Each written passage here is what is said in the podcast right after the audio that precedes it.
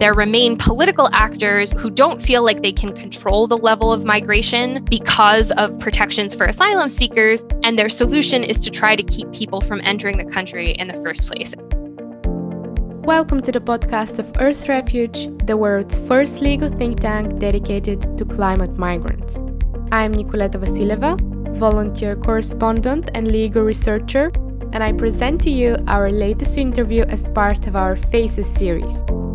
This time, we welcome Dr. Anna Oltman, who currently teaches two human rights modules at University College London.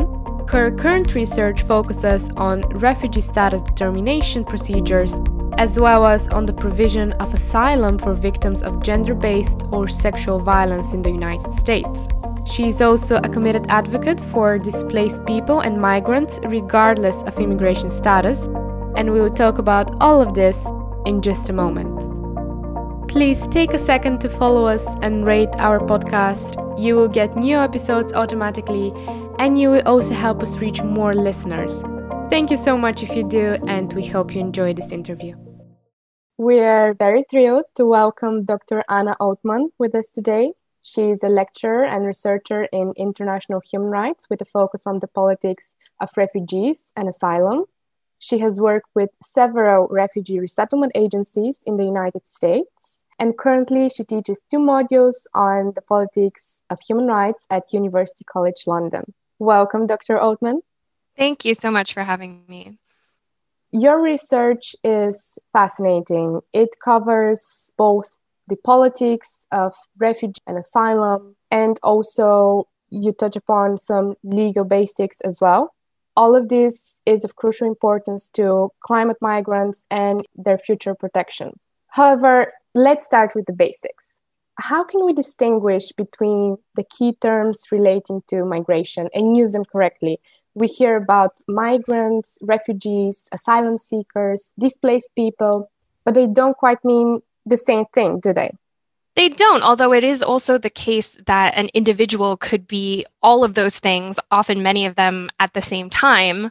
And most of these terms have some legal significance and some conceptual significance. So that's why we distinguish between them.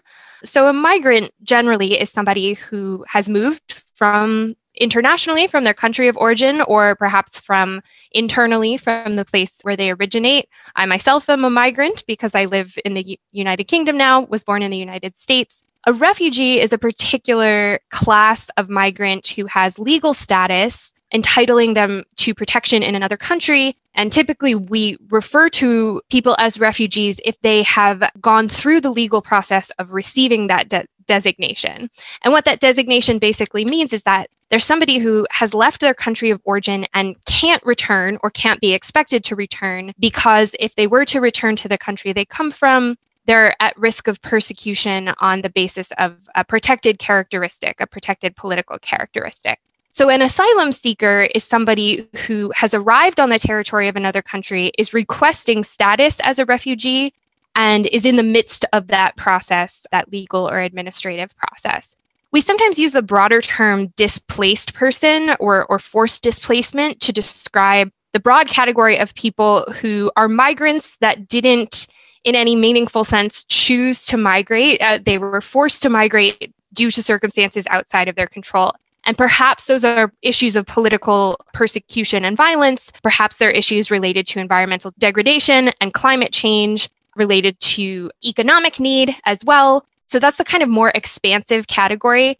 Now, just to confuse things even more, you know, when I talk about refugees, I generally use the term refugee as analogous to forced displacement. And the reason I do that is because the outcome of the refugee status determination procedure is significant for whether somebody gets legal status as a refugee.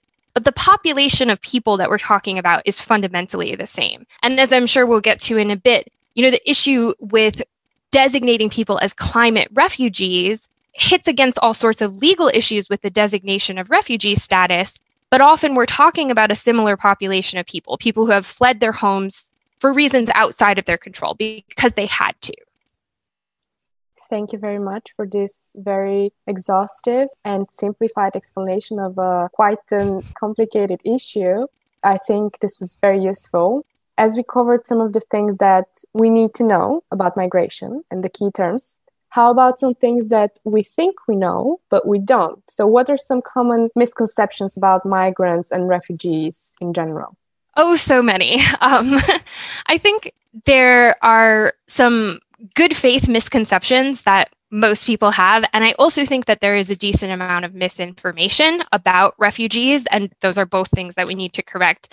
I mean, I think a major misconception is that it's somehow easy or straightforward to get refugee status if you need it, or relatedly, that you know there's a population of people that we could objectively say if we just had enough information are worthy of refugee status and protection and that those people can get that protection and the real issue we're we're facing is that there are folks asking for protection who don't need it or don't deserve it i think that's a fundamental misunderstanding of the migration situation that the world faces today which is that we have complex populations of people who are displaced for a number of different reasons. And getting refugee status is important for their protection, but that isn't necessarily the best way of describing you know the reasons that they fled or who those people are or what their needs are. And i do think there's a misconception that if you could only show that you are a true refugee in some kind of objective sense that you have good access to protection.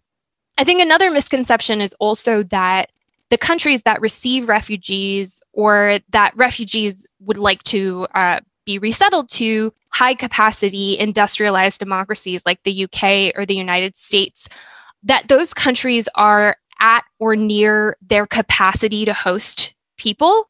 And that, um, you know, there's this fear that if we have more generosity towards migrants or displaced people, there's uh, you know this language of the floodgates opening and there's this risk that ever more people are going to want to migrate and that we're we're coming up against the the edge of our capacity to host people i don't think that that's accurate i think that capacity is a political question right we can decide to devote more resources to protecting people to devote more resources to refugee status determination actors who make the decisions about who gets refugee status. And we know that there's a long backlog of people waiting for their cases to be heard in countries like the UK and the US. We can solve that with more resources, right?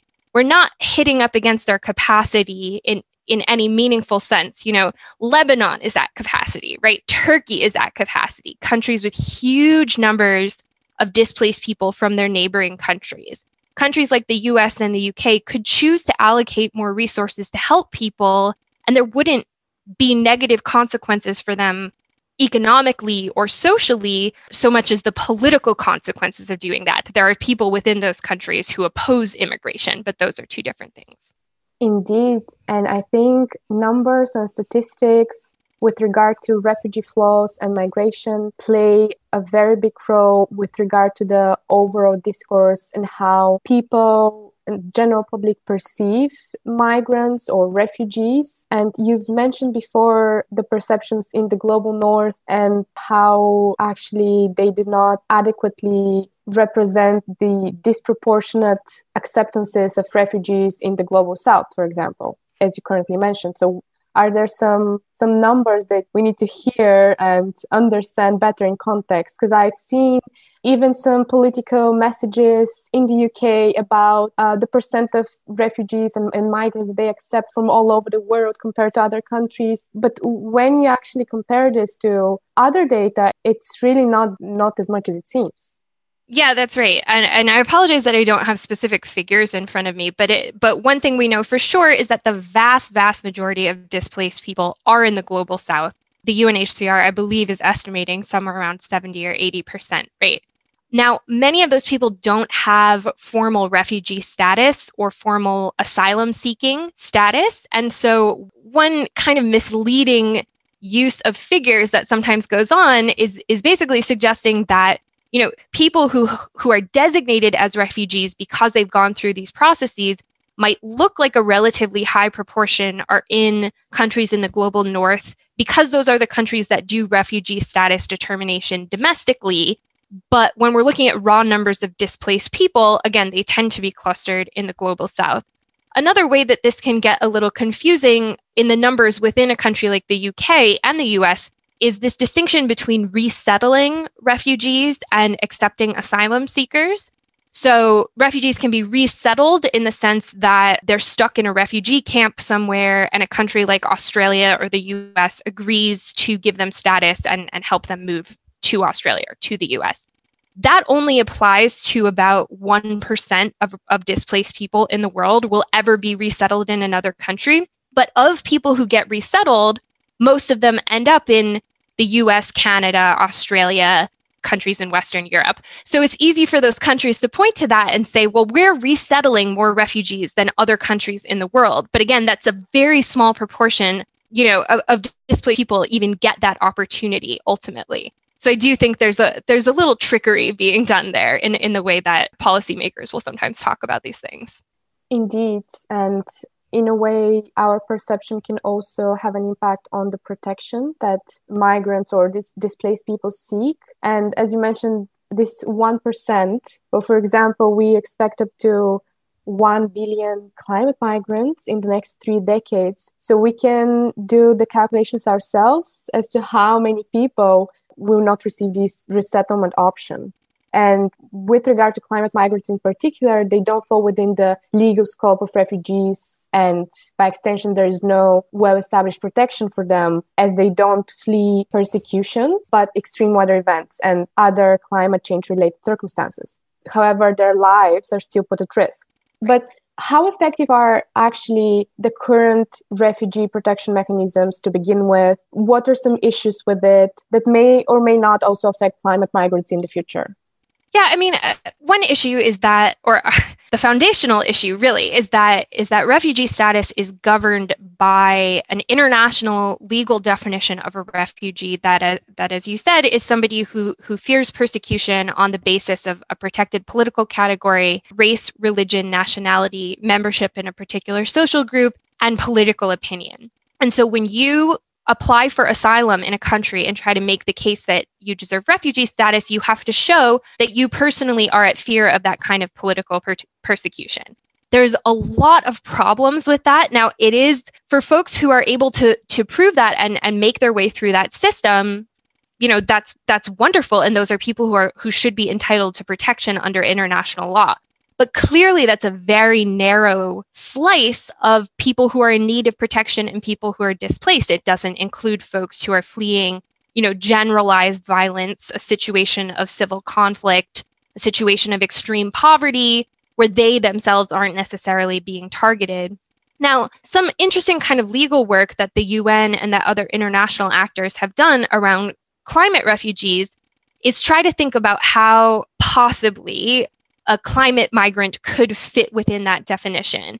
And you know that there's a sort of second order fear of persecution that might come from a natural disaster or environmental degradation that is exacerbating social problems within a country and so we might think okay you know this person isn't fleeing just because they're at risk of danger due to a natural disaster but that climate change has so degraded governance in the country they come from that their country can't protect them from political violence. But again, that's a very particular, that might apply to some people, but not to, you know, the majority of, of climate migrants. So, in much the same way that I think that this refugee definition excludes lots of people who aren't climate migrants but also don't fit into that particular definition themselves. It's you know it's great that we're doing the legal legwork to try to make space for climate migrants in this legal definition but it's not going to be sustainable right? Because again it's trying to shoehorn that particular social problem into a legal definition that maybe isn't appropriate for it in the first place some experts think that expanding the definition of refugees to cover climate migrants as well could hinder the protections that refugees receive currently. So there are issues with that as well. And as we covered some of the migration related terms and we touched upon the effectiveness of protection, how does the protection you receive differ depending on your status as you're committed advocate for displaced people and migrants, regardless of their immigration status. Can you tell us a little bit about that? How does it impact your life and your well being in different aspects, be it COVID 19 in the United States and immigration or just in general? Yeah. Uh, so, you know, in some ways, compared to, it's really not reasonable to talk about anyone in this population as having meaningful privilege, but compared to other displaced people who don't have status, having refugee status can be like a golden ticket because that is your pathway to legal status and to rights before the law in the country where you are. Uh, many people who are displaced and seek asylum and don't receive it become undocumented in that country, or they're forced to leave and to return to a dangerous uh, situation for them. So, that in and of itself is a huge distinguishing factor. But there's also, I think, a key issue, and this relates to, to the pandemic as well, is that refugee status gives people the ability to live a life with certainty and dignity in the country where they are. You know, countries have talked, have thought a lot about instituting basically temporary refugee status or temporary protected status as a kind of stopgap between changing the refugee definition. So saying, okay, this person or this population may not qualify for refugee status under the law, but let's not send them back to a dangerous context while that context is ongoing. The US has done this recently for uh, Venezuelans who have fled the political unrest and economic unrest there. And that is great as far as it goes, but again, doesn't create a lot of certainty or stability in the lives of people who whose status is basically up for grabs every year or two or whenever these things are renewed. It certainly subjects it to a lot of political kind of arbitrary forces, right? If somebody comes into office who's less interested in offering this protection. So, you know, for the situation that we have, getting refugee status is the goal of people because it creates this stability. Does that mean that it's the perfect policy solution? Uh, not necessarily, but that certainly distinguishes the access that different populations have. And as we distinguish between the differences in your status and the protection that you receive, I'm also curious to hear what you think about the role of protected characteristics in one's experiences as an asylum seeker or a migrant. We know that, for example, women or people from other vulnerable groups are disproportionately affected by climate change. And this also applies to other issues so, as part of your work, you look at the impact of gender in asylum applications. Could you tell us a little bit more about that? Yeah, I mean, there's a there's a few ways that gender is really significant, and I think kind of under theorized from a legal perspective. I, I mean, there is no baked in protection from persecution on the basis of your gender in the Refugee Convention. So, gender is not included as a protected political ground that you might be persecuted on countries will and, and often do interpret the particular social group category as inclusive of gender as well as sexual orientation and gender identity but it's much less of a stable pathway for protection because it you know it's up to particular adjudicators or judges to decide that that applies. And so, you know, creating legal space for people who are the victims of gender or sexual based violence or persecution on the basis of their gender identity or sexual orientation that's hugely important. And that's kind of an ongoing project of refugee scholars and of, of, legal advocates is making that space. And they're you know kind of two steps forward one step back especially in the us over the past four or five years in which a lot of the legal avenues for protection on that basis were kind of stripped. So you're absolutely right that you know to the extent that gender kind of multiplies other vulnerabilities or is a vulnerability that can be multiplied by things like climate change this is a huge concern. I also think that there's space for kind of theoretical gendered analysis of uh, our notions of refugee status in the first place, which is that we or adjudicators i think and you know the collective we in how we think about what refugees are really has expectations of a kind of victimhood that we expect asylum seekers and refugees to perform in a certain way. And i think that can be gendered. It's sort of you know, we, we expect refugees to be people who have suffered, who don't have their own political agency or their own political goals, who are kind of neutral and perhaps voiceless in some ways. So I think that in a broader sense, there's space for us to kind of reconsider what we expect of displaced people or people in need in terms of the kind of victims that are able to access these kinds of protections. It is so important that you mentioned that the notion of victimhood when it comes to the status you receive or whether your application is approved At the same time, we expect asylum seekers to be victims and to fall within the definition of the perfect victim. But then again, we could easily refuse to grant them the refugee status they deserve based on political considerations or a very strict definition that we do not wish to accommodate to the current case. And as you mentioned, adjudicators, I will now touch upon your current research, which I'm very excited to hear more about.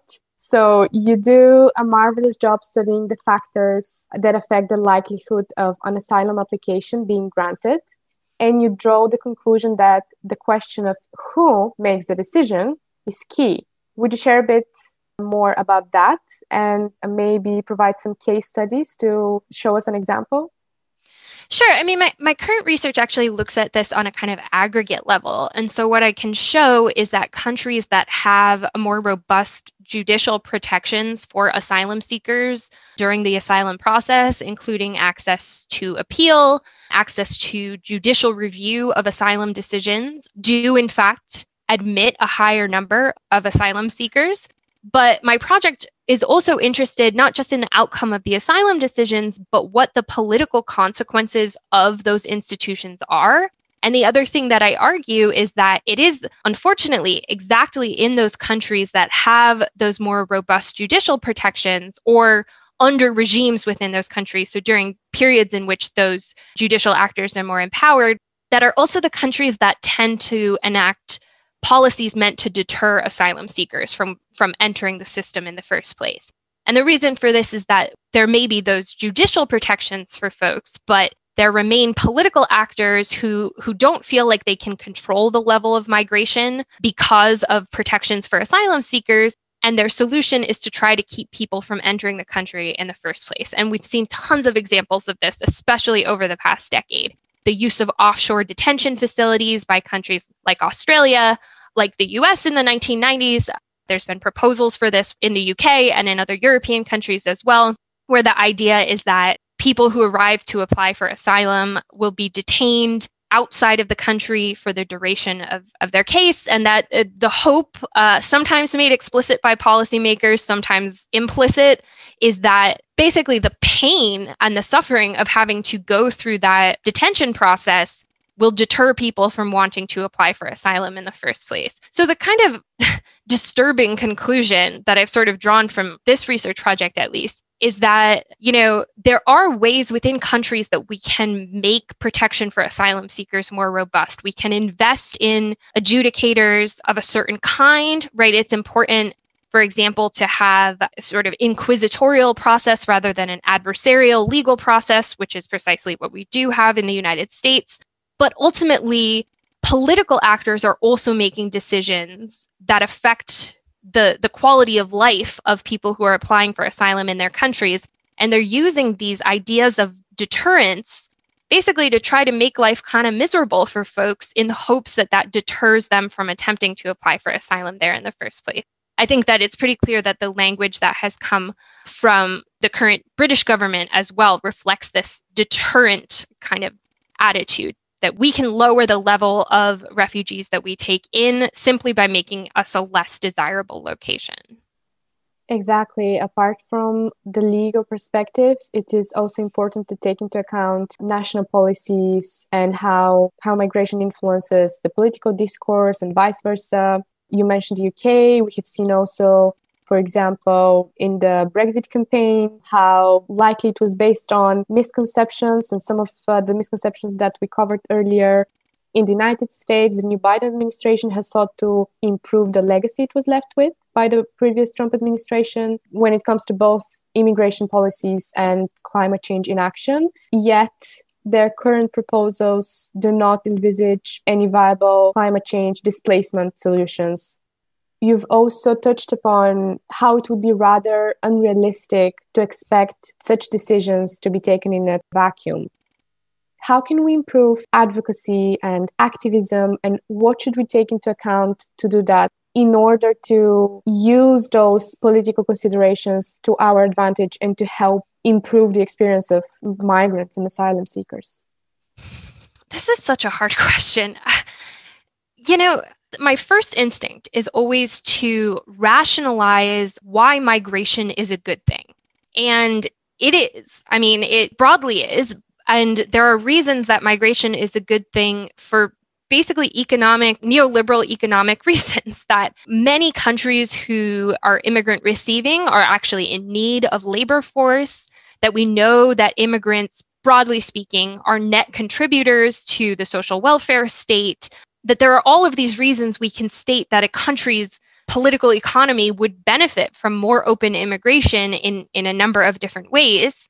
That's a very convincing argument to some people. I don't know that that is the strategy that activists should necessarily be taking. I mean, because it reinforces that for somebody's for us to justify protecting people who need protection, we also have to make the case that it would be good for us to take these people in. And again, that's a very convincing case to some people.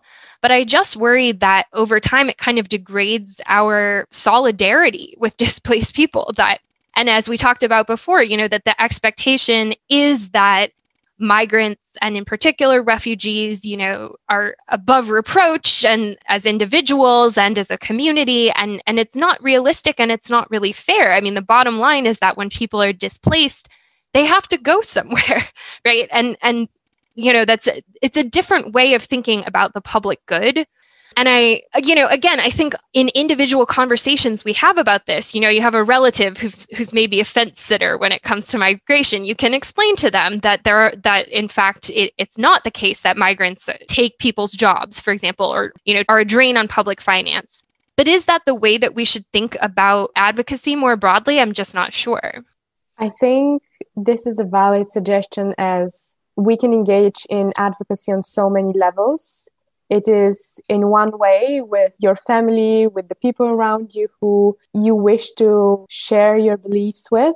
At the same time, professionally, probably different arguments should be used. The messages that we send to the general public as well. But I think this is a valid point overall. And and that's it really. We need to adapt depending on the audience and the goal that we want to achieve and to still not forget the political arguments as well in order to prepare our counterpoints and demonstrate why migration is not such a bad thing. I would add to that also that you know there's work we there's work we have to do on ourselves as well in the sense that climate migration is an existential problem, right? When we think about what the next 10, 20, 50 years are going to look like in terms of displacement, it's a whole new world. I mean, the level of displacement, the diversity of displacement, the diversity of needs, I think that, you know, we all kind of have to be open to the possibility that this is going to require a lot more work and a lot more rethinking of our institutions than the kind of int- incremental policy solutions for example you know extending temporary protected status. That i am glad has happened in the united states. Goodness knows it, it is a relief to the people that are getting protection through that it's a stopgap and it's not a creative solution to what ultimately is this you know a, an ex- existential problem that is going to require more creative thinking Indeed, change starts from within and it is already happening on a global level. So it's it's high time we started doing it one by one yesterday. So so far we focused more on some misconceptions that society has in general, how activists can improve so as to be of more help, how each of us as a citizen can do their own part. However, is there something that an individual seeking asylum for any reason, internally or, ex- or externally, should take into account. Your research is, as I already mentioned, fascinating and so practical. So I was wondering if there are certain takeaways that you think could be useful for displaced persons or communities facing the risk of displacement. Mm-hmm. Well, I think that often, oftentimes, displaced people don't have a lot of agency over where they end up seeking protection, and and you know they are ultimately at the mercy of the institutions that they encounter when they're seeking protection. You know, we you can illustrate, you know, through case studies that there are more or less generous systems, right? It's very easy for me to kind of look at the Canadian refugee status determination system next to the American one and see the ways in which I think the Canadian system is more generous because this it has this non-adversarial process, it has these opportunities for appeal. If you have the option, you know, that obviously you would want to seek asylum in a place with more conducive institutions, but that's often not the case. I mean, I think that one thing, very practically speaking, that you know asylum seekers need to do is have very tight documentation of their personal case. So, for example, you know, if you're somebody who is considering fleeing uh, a situation where you're being persecuted for your sexual orientation, to whatever extent you can document persecution that you faced, adjudicators are going to be looking for that for the kind of story that you tell. So, you know, these are all things that people who are in a position to make those choices will want to err on the side of caution and and and sort of over documenting. But again, most or many people who who end up being displaced don't have the opportunity to kind of to gather that information. They are ultimately at the mercy of those institutions. Now, once you arrive in a country where you're applying for asylum, I would say that civil society and that sort of private institutions or NGOs are a huge resource so, you know, lean heavily, heavily on volunteer associations, on NGOs, local actors in the area where you arrive. They'll often organize, you know, volunteer groups. Often religious communities are actually a really important resource for refugees. So, you know, these are ways that you can improve your lot once you are displaced. But again, to the extent that people have agency over these choices, it, it, it's hard to say. It is actually so rare that someone seeking asylum has a wide variety of choices to make. It is sadly something we often do. We assume that if a person has a choice or if they can reach one country but then decide to go to another, that something is wrong or maybe they're undeserving of the refugee status, which is so unfair given the fact that even if you receive a refugee status, which so many people who need it don't, it still doesn't undo all the harm that you have suffered so far. It still doesn't give you your life back. It still doesn't make any better the journey that you were forced to take to get wherever you got successfully. And hopefully, you were fortunate enough to do so but still the the suggestions that you gave are very useful. Hopefully they will help someone. And as our mission is here at earth refuge to amplify the voices of displaced communities to empower them and to equip them with the knowledge they need legal or not i think this is a great note to end on so thank you so much, Dr. Oltman, for the time, all the advice that you gave us as activists or as people at the risk of displacement potentially. It is really much appreciated. Thank you so much. And and thanks also to Earth Refuge. I mean, I, I love what you guys are doing and this is really important work. Thank you so much. We appreciate it. That's it for this week's interview. We hope you found it useful and we invite you to share it with your friends, colleagues, and anyone whom it might help. You can find out more about the work of Earth Refuge on our website earthrefuge.org, as well as on our social media pages. Apart from our Faces interview series, we also publish weekly articles and cover all current affairs that have to do with climate migration. Thank you for recognizing the importance of this issue and supporting our mission. Until next time!